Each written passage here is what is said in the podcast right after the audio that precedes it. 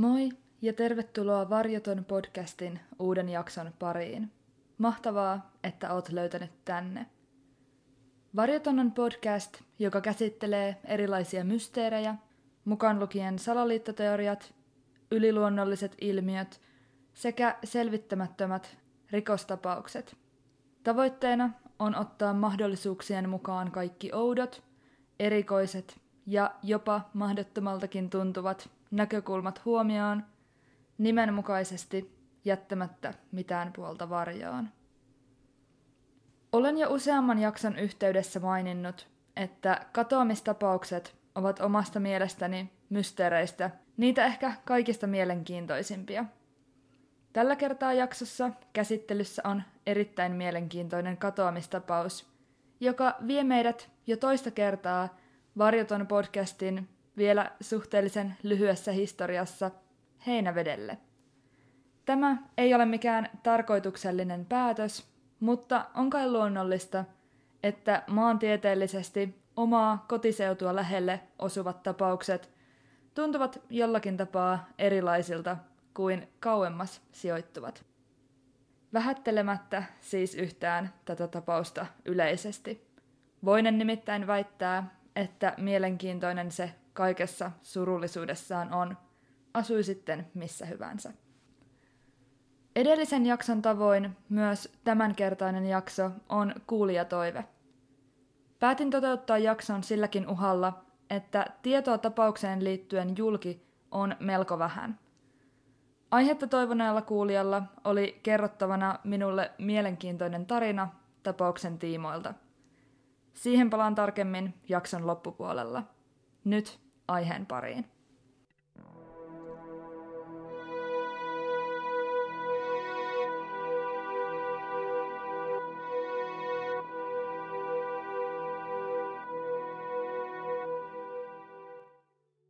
Irmeli-Vuolle syntyi vanhemmilleen 15. syyskuuta vuonna 1943 Kemissä. Vanhemmat olivat muuttaneet Kemiin Vienan Karjalasta 1920-luvulla, asettuen asumaan omakotitaloon Veitsiluodon tehtaiden läheisyyteen. Irmelin isä sai töitä juurikin tuolta läheiseltä Veitsiluodon paperitehtaalta. Perheen äiti puolestaan toimi ompelijana. Irmeli oli ortodoksisen perheen yhteensä viisi henkisestä lapsikatraasta toiseksi vanhin. Hän aloitti kansakoulun vuonna 1950, mutta siirtyi jo ensimmäisen luokan jälkeen apukouluun, minkä voisi nykymaailman termein ja käytännöin rinnastaa erityisluokkaan. Kouluaikojen tutut kuvailivat Irmeliä ujoksi, hiljaiseksi, vetäytyväksi sekä jollakin tapaa erikoiseksi. Tyhmä hän ei ikätovereidensa mukaan ollut, kehittyi vain hieman muita hitaammin. Koulusta päästyään Irmeli Vuolle sai ensimmäiset työelämän kokemuksensa Veitsiluodon tehtailla, joissa hän toimi siivojan tehtävissä. Joidenkin lähteiden mukaan hän olisi työskennellyt myös Pesulassa. Vapaa-aikanaan hänen tiedetään ottaneen osaa erään perhetutun Kemissä järjestämiin tiistaiseuroihin, jotka olivat hengellisiä tapahtumia, joissa kokoonnuttiin muun muassa raamatun lukemisen merkeissä. Irmelin Vuolle kiinnostui luostariyhteisön toiminnasta kuultuaan siitä koulussa ja ortodoksisen seurakunnan kerhossa. Vierailu Lintulan luostariin Heinävedelle sai Irmelin ihastumaan paikkaan välittömästi – Vuolteen ensimmäinen kosketus luostarielämään tapahtui jo vuonna 1963, jolloin hän toimi Lintulan luostarissa talkoolaisena. Talkoolaisena toimiminen tarkoittaa ainakin nykypäivänä käytännössä työjaksoa, joka luostarissa suoritetaan useimmiten toukokuun ja syyskuun välillä. Uusille talkoolaisille töitä annetaan yleisimmin kahden viikon jaksoissa, mutta ajanpituus ei ole mitenkään kiveen hakattu, vaan neuvoteltavissa. Tämän työjakson aikana talkoolaiset työskentelevät luostarin osoittamissa tehtävissä, puutarhassa, kahviossa, kaupassa ja keittiössä, saaden vastineeksi majoituksen ja ruuan. Irmeli Vuolteen talkoolaisaikoina omavaraisessa lintulassa harjoitettiin vielä maanviljelystä ja siellä oli lehmiä, sikoja ja lampaita. Koska luostarissa ruoka kasvatettiin ja viljeltiin itse, kuten omavaraisuuteen kuuluu, työtä riitti kaikille, niin talkoolaisille kuin vakituiselle väelle. Vuotta myöhemmin, vuonna 1964, vuolten ollessa 20-vuotias, hän jäi talkoolaisjaksonsa jälkeen Lintulan luostarin pysyvästi. Muuttoluostariin oli Irmelin kohdalla poikkeuksellisen varhainen, sillä yleensä muutto tehdään vasta myöhemmällä iällä. Osittain koetaankin, että suuremmasta elämänkokemuksesta luostarin ulkopuolella voi olla jopa hyötyä tämän kaltaisen elämänmuutoksen kohdalla. Vuolle sitoutui ja sopeutui kuitenkin hyvin nopeasti luostarin kurinalaiseen ja askeettiseen elämänrytmiin. Irmelin ortodoksisessa kodissa tieto luostarin siirtymisestä otettiin vastaan tyyneydellä, vaikkakin se aiheutti tietynlaista ihmetystä. Olihan kyseessä kuitenkin suuri päätös ja tietenkin jokseenkin massasta erottuva ratkaisu. Irmelin isä soittikin asiasta luostarin johtajalle varmistaakseen, oliko hänen tyttärensä todella tosissaan asian suhteen. Vastaus oli myöntävä. Vuonna 1965 Lintulan luostarista tehtiin Ylen dokumentti, jossa myös sisar Irmeli esiintyi. Tällöin hän oli vielä noviisin roolissa luostarin niin sanotussa hierarkiassa. Dokumentissa nuori, reipas Irmeli kertoo luostarin toimintatavoista ja työmäärästä, joka on ajoittain niin suuri, ettei päivän päätteeksi ole enää voimia tai jaksamista mennä kirkkoon. Hän on kuvaushetkellä koko luostarin sisarkunnan nuorin. Kaiken reippouden takaa paistaa kuitenkin Irmelin todellinen vetäytyväisyyteen taipuvainen luonne. Hänen katseensa suuntautuu haastattelun ajan enimmäkseen maahan, ei haastattelijaan. Ensimmäisen vuoden koeajan jälkeen Irmeli Vuolle saavutti luostarin arvonimistä ensimmäisen, kun hänestä tuli kuuliaisuussisar. Tästä vajaan kymmenen vuoden päästä, vuonna 1973, hänet vihittiin viitankantajaksi. Tällöin hänestä tuli virallisesti luostariyhteisön jäsen, vaikkakaan häntä ei edelleenkään virallisesti sidottu luostariin. Käytännössä tämä tarkoittaa, että edelleen hänellä olisi ollut mahdollisuus matalalla kynnyksellä ilman suurempia vaikeuksia jättää luostarielämä taakseen. Irmelin matka viitankantajan asemassa jatkui peräti 18 vuotta, kunnes vuonna 1991, eli 27 luostarissa vietetyn vuoden jälkeen, Irmelin vuolle vihittiin nunnaksi. Vihkiseremoniassa hän käveli avojaloin kirkkoon, pukeutuneena pitkään valkoiseen paitaan. Toimituksessa hänelle puettiin täysi luostariasu, ja hän antoi asiaan kuuluvat köyhyyden, kuuliaisuuden ja naimattomuuden luostarilupaukset. Hänen sitoutumisestaan luostariin ei ollut epäilystäkään. Se oli viimeistäänkin tässä vaiheessa täysin selvillä. Tästä eteenpäin käytän jaksossa Irmeli Vuolteesta nimeä Nunna Elisabeth, äiti Elisabeth tai sisar Elisabeth, sillä tällä nimellä hänet luostarissa tunnettiin. Mainittakoon, että neljäs ja viimeinen arvonimitys, Skeemanunna, jäi Nunna Elisabetilta Lintulan luostarissa saavuttamatta, mahdollisesti tulevista tapahtumista johtuen.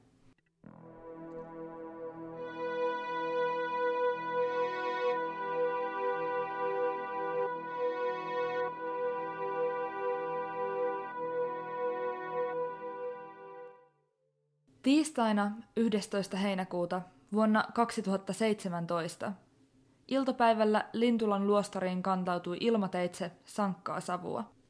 Savun alkuperäksi selvisi läheisen, jo asumattomaksi jääneen maatilan hakelämpökeskukseen ja siitä hylättyyn asuinrakennukseen levinnyt tulipalo.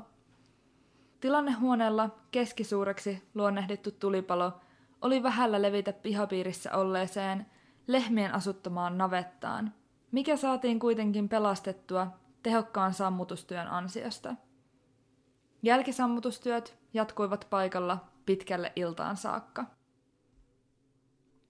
Lintulan luostarissa tuo heinäkuinen päivä sujui alkuunsa rutiininomaisesti. Sisaret heräsivät kello viiden aikoihin aamulla. Jumalan palvelus alkoi kuudelta. Jumalan palveluksen päätyttyä siirryttiin aamiaiselle, joka syötiin puoli kahdeksalta.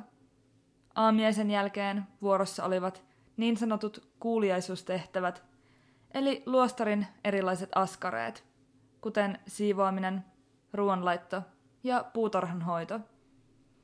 Näitä askareita hoidettiin aina lounaaseen saakka, joka syötiin kello 11. Lounaan jälkeen luostarin päivärutiinit saivat kuitenkin poikkeavan käänteen, kun luostarissa havaittiin tuo jo aikaisemmin mainitsemani sankka musta savu. Kovin paljon tilanne ei päivän rytmiä kuitenkaan sekoittanut, sillä tilanteen valjettua naapurin kanssa käydyn puhelun jälkeen sisaret palasivat omien rutiiniensa pariin. Päiväkahvit juotiin tavanomaisesti kahden aikaan. Kuudelta alkoi päivän toinen Jumalan palvelus. Täysin tavallisesti sujuneen iltamessun jälkeen, noin seitsemän aikoihin illalla, Nunna Elisabeth päätti lähteä iltakävelylle, aikeissaan mennä katsomaan lähistöllä roihunnutta tulipaloa, jonka tuhot olivat nähtävissä vielä illalla. Kuten sanottu, savuavien raunioiden jälkisammutustyöt olivat käynnissä vielä pitkälle iltaan saakka. Palopaikalle matkaa luostarista oli noin kilometri, minkä kulkeminen jalan ei tuottaisi vaikeuksia 73 vuoden ikäänsä nähden hyväkuntoiselle naiselle. Tulipalon tuhonneen tilan omistajat olivat Nunna Elisabetille ennestään tuttuja, sillä hän oli ollut aikaisemmin tilalla perunannostotalkoissa. Noin puoli kymmenen aikoihin illalla alueella alkoi sataa hyvin rankasti. Näihin aikoihin myös Lintulassa huomattiin, ettei sisar Elisabeth ole palannut iltalenkiltään. Katoamisilmoitus tehtiin pikaisesti, joidenkin lähteiden mukaan jo samaisena iltana. Täytyy sanoa, että jos konteksti olisi mikä tahansa muu kuin tämä, ihmettelisin näin nopeaa katoamisilmoituksen tekemistä runsaasti. Kuitenkin tässä tapauksessa on ehkä selvää, että tämän kaltainen viivästyminen on poikkeavaa, sillä sisarilla ei juurikaan ollut menoja, joita olisi toteutettu luostarin ulkopuolella. Mainittakoon, että osassa lähteistä katoamisilmoituksen ajankohdan kerrottiin olleen vasta katoamista seuraava aamu, mikä tuntuu jo runsaasti luonnollisemmalta ajankohdalta. Täyttövarmuutta siis itselläni ei ole siitä, mikä oli ilmoituksen teon tarkka ajankohta, sillä ristiriitoja tätä tietoa koskien esiintyi lähteiden välillä. Etsinnät alueella aloitettiin hyvin pikaisesti katoamisilmoituksen jälkeen. Eräs Lintulan luostarin nunna lähti kävelylenkille ja totesi ympäristöä tarkastellessaan tien varsien heinikon olevan niin pitkää, ettei etsinnöistä selvittäisi omin voimin. Tien varrella maassa makaavan ihmisen olisi saattanut ohittaa lähietäisyydeltä pitkän heinän johdosta. Paikalle saapui hyvin pikaisesti kaksi poliisia, jotka aloittivat etsinnät kiertämällä luostarialueen sisätiloja. Puolen päivän mennessä rajavartioston helikopteri oli saapunut auttamaan etsinnöissä. Myöskään suuretsintöjen aloittamisen kanssa ei aikailtu. Luostarin lähialueita tutkittiin kymmenien vapaaehtoisten voimin. Teiden ja polkujen varsia haravoitiin tiiviissä etsintäketjuissa. Luostarin pihalampi ja lähimmät vesistöt tarkastettiin sukeltajien toimesta ja ilmaetsintää suoritettiin lennokkikameroilla. Pian poliisi sai myös joitakin havaintoja kadonneesta äiti Elisabetista. Tulipalon jälkisammutukseen osallistuneet palomiehet raportoivat havainneensa Nunna Elisabetin tien varressa katsomassa palaneille raunioille päin. Samaiselta alueelta tehtiin toinenkin näköhavainto katoamisiltana. Lähellä palopaikkaa erään tien risteyksessä autolla ohi ajanut mies tunnisti nunnan ja tervehti tätä autosta käsin morjastamalla. Miehen kertoman mukaan muutoin ujo ja vetäytyvä nunna Elisabeth vilkutti hänelle takaisin, sillä he olivat nähneet toisensa Lintulan luostarissa aiemmin. Mies oli tehnyt joitakin talkoolaisen töitä luostarissa, ja vaikka hän ei ollut juuri nunna Elisabetin kanssa mitenkään erityisen läheinen, he tunsivat toisensa ulkonäöltä. Mies jatkoi ajomatkaansa tavalliseen tapaan, jättäen nunnan tien varteen, eivätkä nämä henkilöt siis missään vaiheessa keskustelleet toisilleen. Kauempana häntä vastaan ajoi taksi, jonka kuski oli miehelle tuttu. Myöhemmin miehen keskustellessa taksikuskin kanssa kuski kertoi, ettei ollut havainnut sen paremmin nunnaa kuin ketään muutakaan tien varressa. Täten nunna Elisabeth on poistunut risteyksestä tällä suhteellisen lyhyellä välillä. Mutta kysymys kuuluu, minne? Viimeinen havainto nunnasta tehtiin erään mökillään olleen pariskunnan toimesta miltei seitsemän kilometrin päässä luostarista, noin kello 20.30. Tällöin nunnan nähtiin kävelevän poispäin Lintulasta. Tämä havainto yllätti monet, sillä nunna Elisabeth ei yleensä kävellyt näin kaukana luostarista. Tämän jälkeen havaintoja ei enää tehty. Kukaan ei tarkasti tiedä, mitä seuraavaksi tapahtui. Minne nunna Elisabeth suuntasi ja miksi. Etsintöjen yhteydessä läheltä katoamispaikkaa löydettiin musta lyhty, josta muodostui mysteeri katoamisen ympärille. Kenelle tuo tien varteen päätynyt lyhty kuului ja liittyykö se jollakin tapaa nunnan katoamiseen? Poliisi pyysi mediassa tietoja lyhdystä melko lailla tuloksetta. Luostarista selvisi, että sieltä lyhty ei ollut peräisin. Nunnalta itseltään se ei siis ollut tien vierelle jäänyt. Kuitenkaan kukaan muukaan ei lyhtyä tunnistanut omakseen. Yksityiskohtana lyhty on erittäin mielenkiintoinen, mutta se voi selittyä hyvinkin yksinkertaisella tavalla. Jos pitäisi arvata, voisin itse tulkita tilanteen seuraavasti. Loogiselta selitykseltä mielestäni kuulostaisi, että joku nunnan katoamisesta kuullut henkilö olisi tuonut lyhdyn ikään kuin osanotoksi lähelle katoamispaikkaa. Samaan tapaan kuin onnettomuuspaikoille viedään kynttilöitä. Henkilö olisi mahdollisesti säikähtänyt lyhdyn saamaa mediahuomiota ja täten pitänyt asian omana tietonaan, peläten joutumista osaksi tutkintaa syyttömänä. Mutta tietysti tämä on vain yksi monista mahdollisuuksista. Varmaa ei toki edes ole, liittyykö lyhty katoamiseen millään tavoin. Laajoja etsintöjä jatkettiin keskiviikosta 12.7. lauantaihin 15.7. saakka. Keskiviikkona etsijöitä haittasi edellisestä illasta saakka piiskannut rankka sade, mikä vaikeutti myös koirien käyttöä. Hajujäljet huuhtoutuivat osittain sateen myötä, mikä asetti uudenlaista haastetta etsinnän toteuttamiselle. Sunnuntaina 16. heinäkuuta Neljä päivää Nunna Elisabetin katoamisen jälkeen etsinnöissä pidettiin välipäivä. Tässä vaiheessa pidettiin epätodennäköisenä, että kadonnut kykenisi enää liikkumaan, olettaen hänen viettäneen koko kuluneen ajan metsässä. Seuraavana päivänä, maanantaina, poliisi tiedotti suuretsintöjen lopettamisesta, sillä etsintöjen kohteena ei olisi mitä todennäköisimmin enää elävä henkilö. Etsinnät kuitenkin jatkuivat vielä, toki pienemmässä mittakaavassa kuin tähän asti.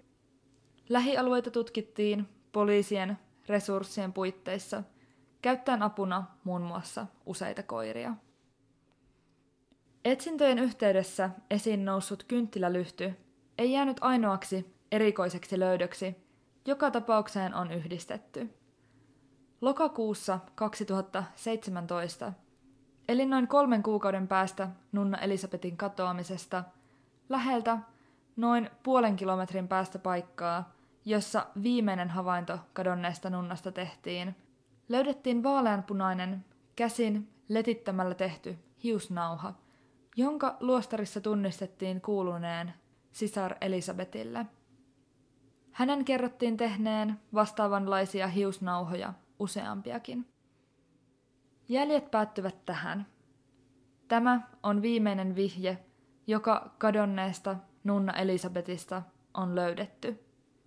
Materiaalia ja vihjeitä Nunnan olinpaikasta ei siis juurikaan ole.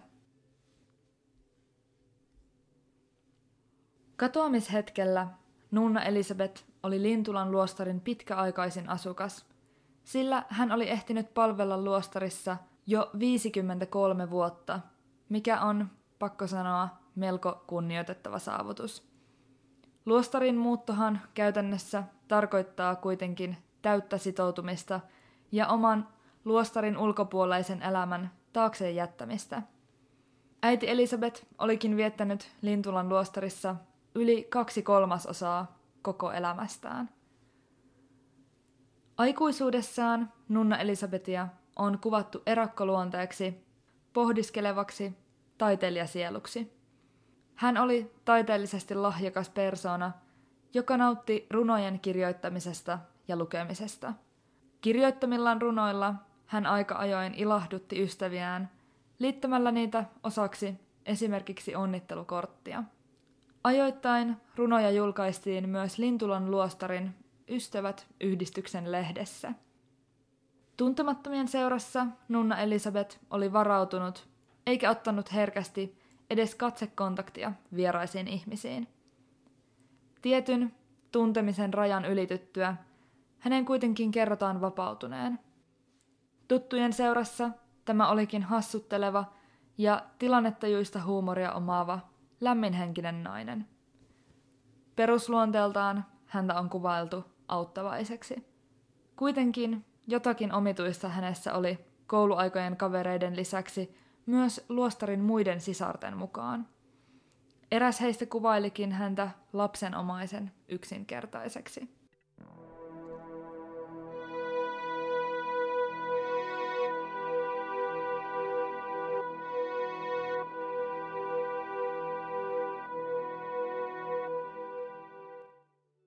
Nunna Elisabetin katoamisen aikaan, tarkalleen ottaen jo katoamista seuraavana päivänä, joka vuotinen ristisaattokulkue matkasi Valamon munkkiluostarista Lintulan luostariin. Välimatkaa näiden kahden luostarin välillä on noin 15 kilometriä, minkä Valamon luostarin munkit matkaavat perinteisesti jalan. Nunna Elisabetin tehtäviin olisi kuulunut kukkamaton valmistaminen – yhdessä muiden kanssa. Kukista ja saniaisista rakennetulla matolla väsyneet kulkueen jäsenet ja heidän kantamansa ikoni otettaisiin vastaan Lintulassa. Nunna Elisabeth ei kuitenkaan ollut ottamassa osaa tähän jo vuosikymmeniä jatkuneeseen perinteiseen toimitukseen. Mitä hänelle oli tapahtunut?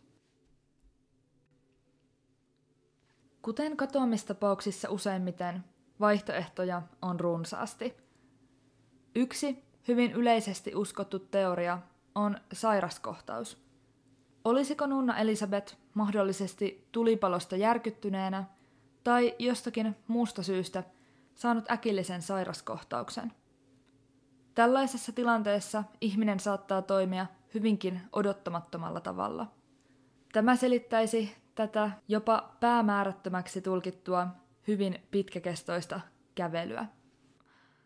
Jossakin vaiheessa Nunna olisi harhautunut tieltä ja mahdollisesti eksynyt metsään tuupertuen sinne, tai vaihtoehtoisesti päätynyt vesistöön. Sairaskohtauksen lisäksi pohdintaa on herättänyt iltana yltynyt kaatosade. Olisiko Nunna pyrkinyt sateen suojaan esimerkiksi metsään – kadottaen huonossa säässä suuntavaistansa, minkä johdosta hän olisi eksynyt. Tämä teoria, kuten aiempikin, kuulostaa suhteellisen järkeenkäyvältä, mutta erikoista ainakin omasta mielestäni on se, ettei ruumista ole löytynyt. Luulisi, että tällaisissa tilanteissa ruumiin löytyminen olisi melko todennäköistä. Näitä vaihtoehtoja ja niiden todennäköisyyttä horjuttaa myös nunnan hyväksi katsottu kunto. Hän tiettävästi tunsi alueen ja sen metsät hyvin, eikä hänellä ollut pitkäaikaissairauksia, jotka voisivat ilmetä äkillisinä sairaskohtauksina. Myöskään viitteitä muistisairauksista ei ollut tullut ilmi. Toki nämä yksityiskohdat eivät poissulje mitään. Myös tahallisen katoamisen ja itsemurhan mahdollisuutta on punnittu äiti Elisabetin katoamiseen liittyen. Nunna Elisabeth viihtyi tiettävästi hyvin luostarissa ja oli erittäin sitoutunut yhteisöön ja sen toimintatapoihin. Tahallinen katoaminen kuulostaa täten melko epätodennäköiseltä vaihtoehdolta. Toki koskaan ei voi tietää, mitä toisen ihmisen päässä liikkuu, mutta voisi ajatella, että helpompiakin tapoja irtautua luostariyhteisöstä olisi. Lintulan luostarista lähteminen oli kuitenkin mahdollista. Olettaen, että nunna Elisabeth olisi halunnut jättää luostarielämän taakseen, herää kysymys, kuinka hän olisi tahallisesti kadonnut luostarista. Lähin linja-autopysäkki sijaitsi noin 10 kilometrin päässä – Olettaen, että kuitenkin hyväkuntoiseksi tiedetty nunna olisi kyennyt sinne kävelemään, olisi joksenkin todennäköistä, että joku hänet näkisi ja tunnistaisi. Nunna-asu ei kuitenkaan ole mikään kaikista yleisin vaatetus, joten voisi kuvitella, että sellainen jäisi mieleen ja herättäisi huomiota. Tosin osassa lähteistä raportoitiin että nunna Elisabetilla olisi ollut kadotessaan niin sanotut siviilivaatteet. Vaikka näin olisi, vuosien mittainen näköhavaintojen puute tuntuu silti epätodennäköiseltä. Mitä tulee itsemurhan mahdollisuuteen, myöskään sitä ei yleisesti pidetä juurikaan todennäköisenä. Ortodoksisessa uskonnossa itsemurha on syntiä, mikä luo jo suuren ristiriidan nunna Elisabetin elämän arvojen ja tämän vaihtoehdon välille. Lisäksi tässäkin selittämättömäksi jää, miksi ruumista ei olisi etsinnöistä huolimatta löydetty. Itse toteutettu hengenriisto ei jätä mahdollisuutta peitellä jälkiä tai piilottaa ruumista. Tietysti huono-onnisia sattumia voi tapahtua aiheuttaen tapahtumaketjuja, jotka päättyisivät kadoksien jäävään ruumiiseen. Epätodennäköistä tämä kuitenkin on, ottaen huomioon kaikki asianhaarat. Mahdollisen kaappaajan osuutta on punnittu myös tähän katoamistapaukseen liittyen. Yksin hämärässä jalan liikkuva vanha naishenkilö olisi kaappaajalle tai kaappaajille suhteellisen helppo kohde. Motiivi puolestaan on suurempi kysymysmerkki. Miksi kukaan kaappaisi nunna Elisabetin? Yleisessä tiedossa on kuitenkin, ettei tällä luostarilupauksen tehneellä nunnalla ole esimerkiksi omaisuutta, mikä voisi houkutella rikollisuutta hänen ympärilleen. Vaihtoehtona kaappaus on siis mahdollinen, toki, mutta sen todennäköisyyttä on helppo kyseenalaistaa. Kysymyksiä jää niin paljon auki. En ole varma, kuinka yleisesti tätä seuraavaa teoriaa on esitetty, mutta itse olen sitä vaihtoehtona pohtinut. Ilmahan oli tapahtumien aikaan sateinen, joten näkyvyys oli melko huono. Olisiko Nunna Elisabeth voinut joutua onnettomuuteen? Suhteellisen pienellä hiekkatiellä, huonossa säässä, esimerkiksi autolla ajaminen ei ole helpoimmasta päästä – Jospa Nunna Elisabeth olisi joutunut auton yliajamaksi.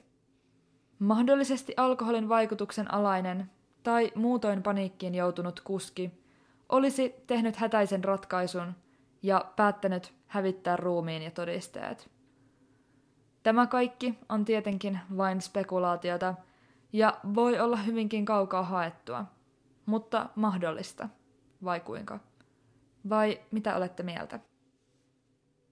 Mainitsin alussa, että jaksoa toivoneella Varjoton podcastin kuuntelijalla oli jotakin mielenkiintoista mielessään Nunna Elisabetin katoamiseen liittyen.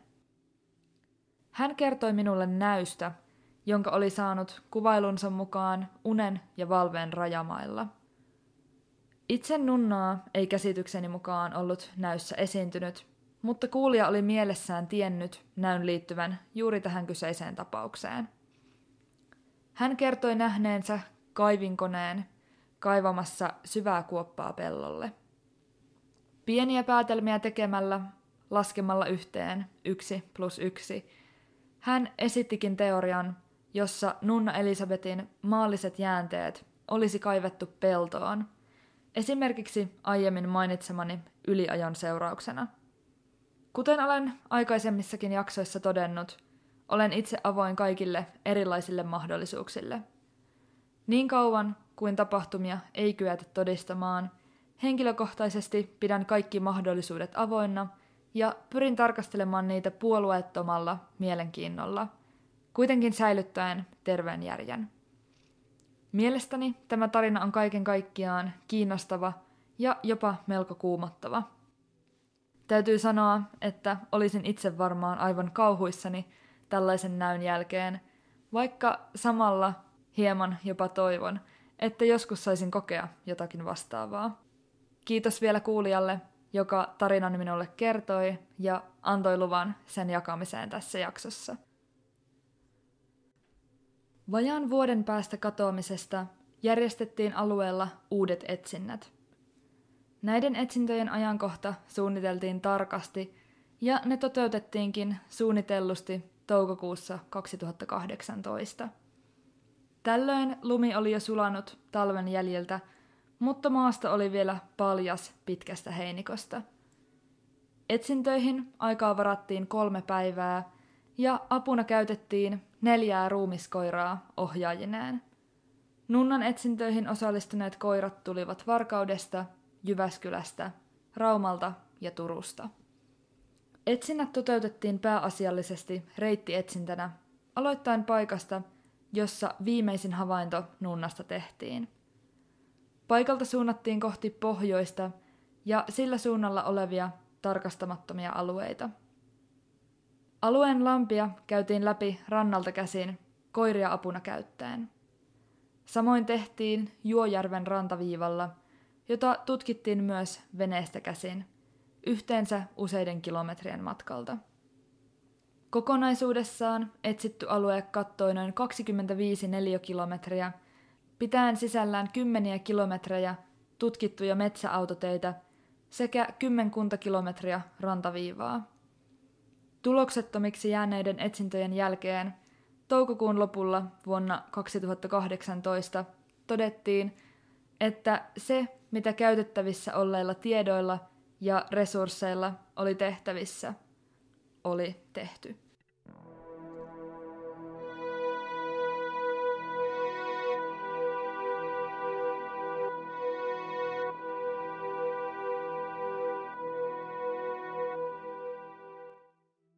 Katoamistapauksissa tutkintaa ei kirjaimellisesti lopeteta, vaan se keskeytetään. Luonnollisesti etsintä on tehokkainta juuri katoamisen jälkeen – olosuhteet toki huomioon ottaen. Kun tavoitteena, päämääränä tai mahdollisuutena on pelastaa ihmishenki, etsintöjä suoritetaan lähes taukoamatta, vuorokauden ajasta piittaamatta. Tilanteessa, kun kadonneen elossa löytyminen alkaa käydä ajan myötä epätodennäköisemmäksi, myös etsintöjen kiireellisyyttä punnitaan uudelta kantilta. Välitöntä kiirettä ei enää katsota olevan, ja vihjeiden tarkastamiseen ja yksityiskohtiin perehtymiseen käytetään runsaammin aikaa. Tämä toimintamalli voi jatkua vuosien ajan. Vaikka etsintä ei ole aktiivista, tapausta ei unohdeta. Kadonneen nunnan tapaus on siis edelleen auki, ja tutkimuksia siihen liittyen jatketaan yhä. Etsintä ei kuitenkaan ole ollut aktiivista tuon vuoden 2018 jälkeen. Virallisesti tapaukseen ei epäillä liittyvän rikosta. Kadonnut henkilö julistetaan kuolleeksi Suomessa viimeistään 50 vuoden kuluttua katoamisajankohdasta. Mutta äiti Elisabetin sielu sai kaipaamansa rauhan jo paljon tätä aikaisemmin.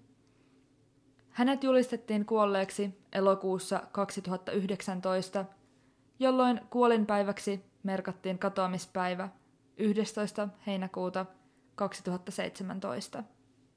Pyyntö kuolleeksi julistamisesta tehtiin Lintulan luostarin sisarien toimesta marraskuussa 2018. Siunaustilaisuus ja sitä seuraava kaunis muistotilaisuus toimitettiin Lintulan luostarissa pian kuolleeksi julistamisen jälkeen poissa olevana lokakuun 11. päivä. Paikalla oli luostarin sisariston lisäksi äiti Elisabetin sisarukset ja lähiomaisia – vaikka kadonneen ruumista ei ole tähän päivään mennessä löytynyt, luostari on pystyttänyt hautaristin mailleen, muiden nunnien viereen luostarin hautausmaalle. Kesällä 2017 kirjailija Kari J. Kettula oli viettämässä kesälomaansa Lintulan luostarissa. Heinäkuun kolmantena päivänä, kesken Jumalan palveluksen, Eräs nunnista oli kumartunut kuiskaamaan kirjailijan korvaan hyytävät sanat. Maailmassa on nyt huonoja ennusmerkkejä. Tilanteessa hämmentynyt kirjailija ei osannut vastata mitään nunnalle. Parin päivän päästä Kettula kohtasi saman nunnan uudelleen iltamessussa. Tällöin hän vaikutti kirjailijan mukaan hermostuneelta ja väsyneeltä – Kettula kiinnitti huomiota nunnan lähes pakonomaiseen nunnakaapunsa näpläämiseen.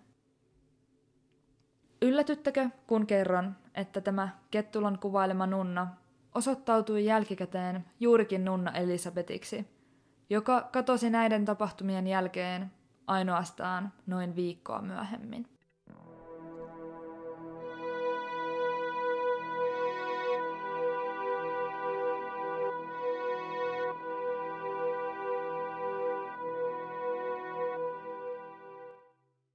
Mitä nämä Nunna Elisabetin kuvailemat huonot ennusmerkit olivat, sitä emme mahdollisesti koskaan saa tietää. Varmaa on vain, että heinäkuisena iltana heinävedellä vuonna 2017 jotakin hyvin mystistä tapahtui. Tunsiko hengellisesti elämäänsä laajentanut nunna pahan läsnäolon tai vaistosiko hän vaaran? Vai tapahtuiko iltakävelyllä jotain äkillistä – ja täysin odottamatonta. Arvailla voidaan aina, mutta mihin pohjautuu totuus? Sairaskohtaukseen, onnettomuuteen, tahalliseen katoamiseen vai johonkin aivan muuhun? Oli asianlaita niin tai näin. Tämä tapaus on mielestäni kaiken kaikkiaan äärimmäisen surullinen. Katoamisesta on aikaa jo useampi vuosi, ja kaikki voitava Nunna Elisabetin löytämiseksi on epäilemättä tehty. Voisiko jollakulla olla tietoa, mihin hän joutui katoamisensa jälkeen? Ehkä, ehkä ei, mutta kuten aina, tässäkin totean, mikään ei ole mahdotonta. Tämän kerran jakso alkaa lähestyä loppuaan. Kiitos todella paljon, kun kuuntelit. Jatketaan keskustelua Instagramin puolella tilillä Varjoton podcast, missä voit laittaa mulle yksityisviestiä tai kommentoida jaksoa koskevaa julkaisua. Myös sähköpostilla voi laittaa ajatuksia jaksosta, palautetta tai kehitysideoita. Olisi erittäin mielenkiintoista kuulla teidän mielipiteitänne ja ajatuksianne tätä mysteeriä koskien. Ensi kerralla mulla on aiheena joku muu mysteeri, jota käsitellään avoimesti jättämättä mitään varjoon.